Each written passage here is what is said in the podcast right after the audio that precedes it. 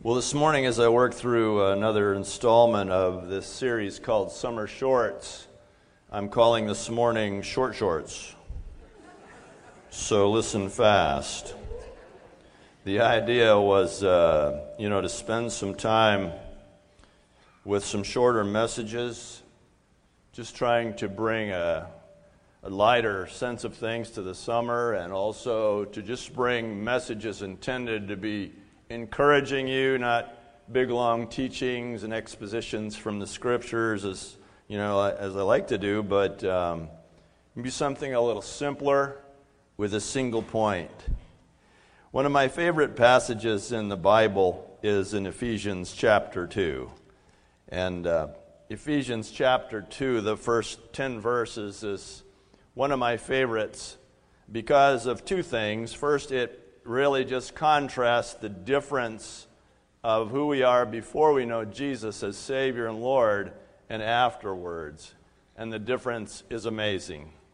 But I also like it so much because the last verse just sits as kind of a crown over the whole passage where it says that you are God's workmanship created in Christ Jesus, which is a really powerful kind of statement, isn't it?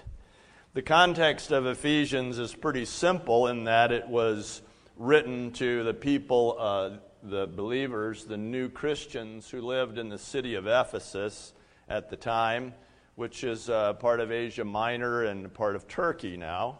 And, but the people who lived there were Gentile believers, and by that we're, we're just saying that they weren't raised in the Jewish tradition, so they didn't have a lot of that background and they just came to know Christ as their Savior through the proclamation of the gospel. Because you know, when you proclaim the gospel of Jesus Christ, people get saved. Did you know that? Whether you see it in front of you or not, when you declare the Lordship of Jesus to somebody in the world, that has part. That has part of what God's doing in their lives to bring salvation to them. And so this was the context. I think a very important part of the context before I read the passage is that the you throughout the book of Ephesians is meant to be the plural you. You know how you can mean you, Tracy, or it can mean you. It's pretty has a couple of different ways of being used. It's a pronoun, and it can be singular or it can be plural. And we have broken it down in actually three things here. There's all y'all, right? Which is you. There's y'all, like if we're talking to a few of you, and then there's yuns, like Charlie right here, right? So this word you can be can be understood in a variety of ways. Throughout the book of Ephesians, it's meant as a plural. So when it says you are God's workmanship, it means you. It means all y'all are God's workmanship. And it's true that God has an individual plan for each of our lives, but it's in the mysterious and amazing ways that he fits us all together that makes his workmanship, isn't it? Yeah. Say yes. Okay, thanks. Great. Okay. We are God's workmanship. We are God's workmanship. Let me read the 10 verses for you and just please, just kind of notice the difference in a person before they know Christ and afterwards. As for you, all y'all, as for you, you were dead in transgressions and sins, in which you used to live when you, all y'all, followed the ways of this world and the ruler of the kingdom of the air, the spirit who is now at work in those who are disobedient. All of us, this is the plural, all of us lived among them at one time, gratifying the cravings of our sinful, sinful nature and following its desires and thoughts. We didn't know what else to do, did we? We didn't know what else to do. God had set eternity in our hearts. We were terrified of our own death. We didn't know what else to do. We were living as captives to Satan, following the ruler of the world, as we just said. We didn't know what else to do. Gratify our cravings and desires. And some of that was manageable, and some of that became unmanageable, didn't it? And became problematic. But we didn't know what else to do. This was our condition, our, our collective condition before Christ. But listen to this like the rest, we were by nature objects of God's wrath. That doesn't sound very good, does it? We were by nature, by nature, by nature of the fact that we were born into this captivity of Satan, we were by nature objects of God's wrath. How could God do that? I didn't sign up for that. This is a critically important difference in your understanding between the word anger and wrath. You ever been angry? Raise your hand. Okay. I haven't. You ever been angry? Of course you have. Things go wrong, you blow up, you explode, and, and, and you want to act it out. You want somebody else to pay. That's anger. Wrath is very different. Wrath is the expression of God's holiness on evil, where He purges something of evil. His wrath is going to be poured out to purge something of evil. It's not like He explodes in some kind of uncontrollable rage. That's anger. But it's a purposeful deliverance of His holiness on that which is not Him. And it's a purging. And be- before we knew Christ, we were objects of His holy wrath. That's different than anger, isn't it? It's not that he didn't want you. It's not that your behaviors were causing him to say, I am so angry at them. But it's like they're living in captivity, the brokenness of the human condition. My wrath will be poured out on that which is unholy. So that the universe, essentially, in the consummation of history, can be a holy expression of God again.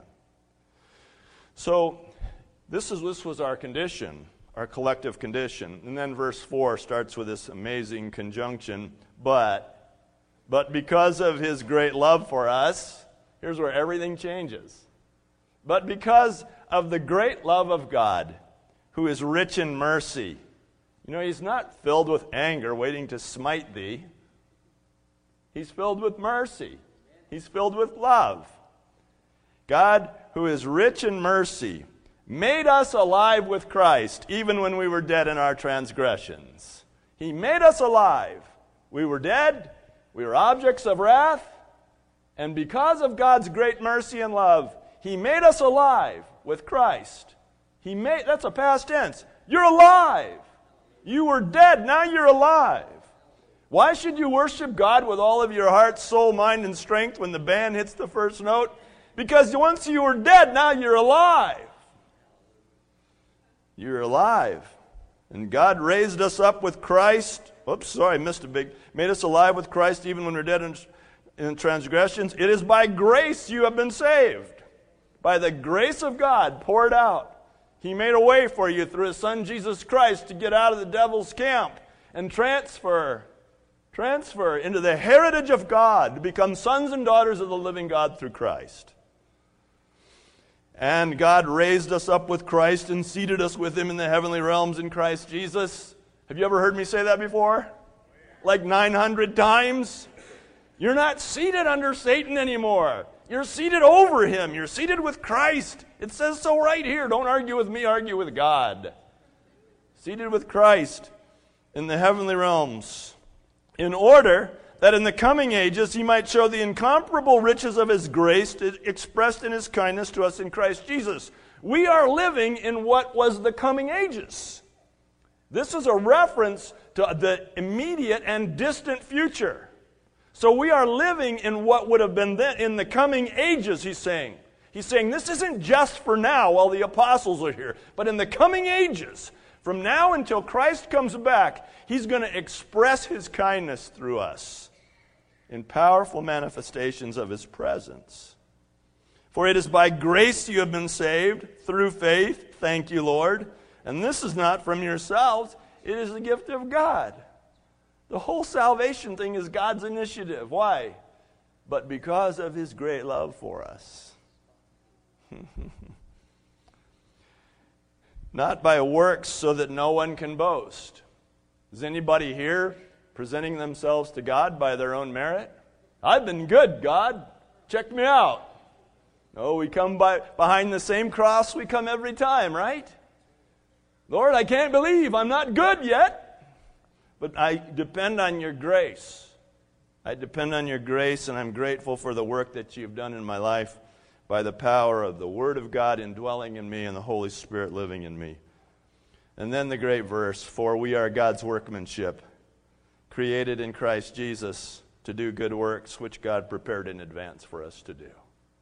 So you start the verse As for you, you were dead in your transgressions and sin, objects of God's wrath.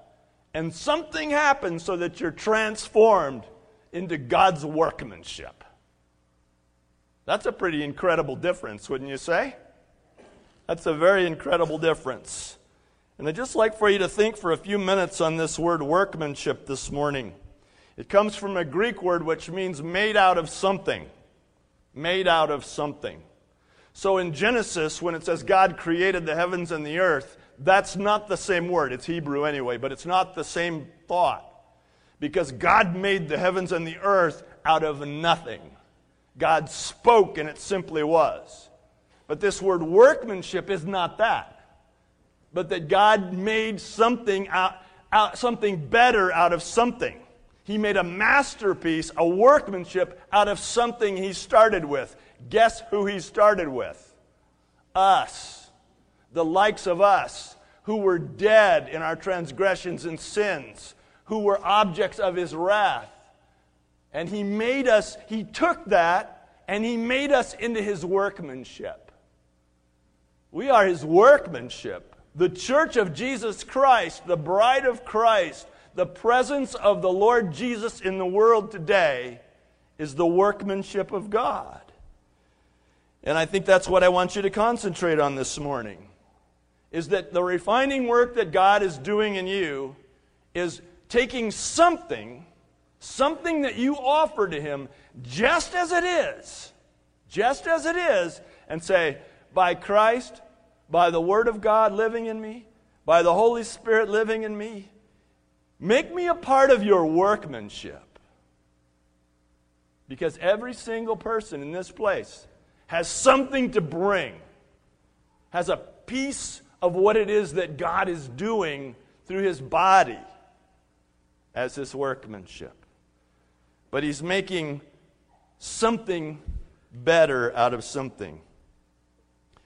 You know, last year we lost a a great brother in the Lord. He went home to be with Jesus, and his name was John Murdoch. And he had been a part of our church since the very beginning, and he was a character, eh? He was something else, I'll tell you what. He once came to me and he said, You know, I think the Lord is telling me to ride a horse across the United States. I said, Really, John, how are you hearing this? And what's the purpose of this? I don't know. He said, uh, I think the Lord is calling me to ride a horse across the United States. And I said, Okay, John, why are you telling me this? He says, Because you have a horse.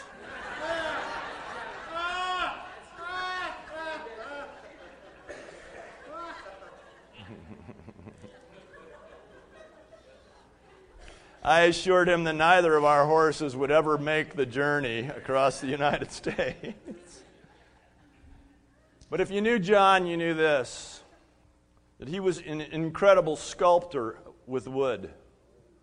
He, he'd take a block of wood off the wood pile like you just saw, and he saw something in there. He carved this stuff, and it was amazing. It was truly amazing. Big stuff big stuff that was in his head that when he saw that block of wood, he said, Oh, there's something inside there. And he would make it, and it was his workmanship. And he made something so much better out of something he started with. That was, that was John's workmanship. This is what he does. This is what God does with us. I was thinking about so I was reflecting on this thought this week. What's my workmanship? Tom, do you have a workmanship? And what came to my mind was a single song. And it's a song that I've done two or three times, led the church in here. It's called I Belong to You. It's a Ryan Delmore song, I Belong to You. And for some reason, a lot of things came together for that song for me, and I had Hope Stalker sing it with me a couple of times. And just that beautiful voice that she has and the harmony that she could bring to that. And that song, as I thought about it, is my best guitar playing. That's as, that's as good as I can play right there. That is, that's my best stuff right there. It's a, it's a little more challenging song for me. And, uh, and, and I found a groove in it, and I found a way to play it that was coming from somewhere I didn't know I could play that way. And that's my best singing. People don't come to this church to hear my voice. They may come and be excited about the passion, but that's my best singing. But I got thinking about, you know, the way that Hope is able to improve the sound of my voice by singing with me. And how that whole thing. What do you mean, yes? Easy. Be quite so agreeable. Trying to be tender with you here now. But I, I, I, just, I just got to that place where I was reflecting on it. I thought, that's my best song. And, it, and then I went another layer and I said, Lord, why is that my best song? Of the couple hundred songs that I know, why is that my best song? And then I was just drawn into the message of it. You call my name in the lonely night, sweet forgiveness in the morning light. like a child in your arms, I belong to you. And on it goes. And that is the most precious sentiment of my life with God is that I belong to him and that you belong to him. And so I think the reason that I would call that my workmanship is not because of the guitar, not because of the singing, but because of the passionate message behind it that I want you to know. You are sons and daughters of the living God through the only begotten Son, Jesus Christ. You belong to Him, and you're His workmanship. And when you look at this passage in this single verse, for we are God's workmanship, we are God's workmanship, created in Christ Jesus. You have to understand. You say, How could I be God's workmanship? You've got to bump back up to verse 4. What's behind it? But because of his great love for us God, who is rich in mercy, made us alive with Christ even when we were dead in our transgressions. It's because of God's passionate, jealous love for you that He wants to take you as you are and He wants to craft you into His workmanship. And you're an essential part of this. You're not a spectator, you're an essential part of this. And and God's love burns for you. And what I, what I really want you to think about this morning is how it is that you can embrace that truth as the central reality of your life. Because you may have noticed that perhaps the hardest thing to believe about yourself is the truth. That's because we've been hearing the lies for so long. And the truth is that because of his great love for you, you are God's workmanship. And so earlier this morning, I was just asking the Lord, how, how, do I really just bring this to them?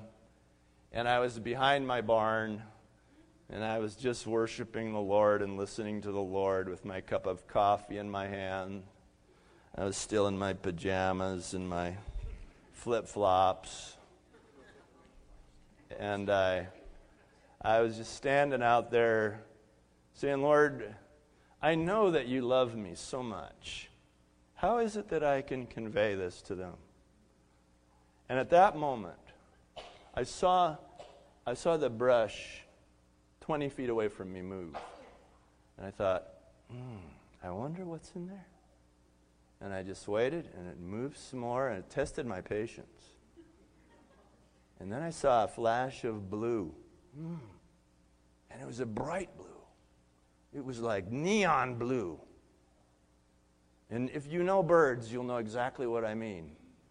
An indigo bunting just popped up. I've only seen three in my whole life.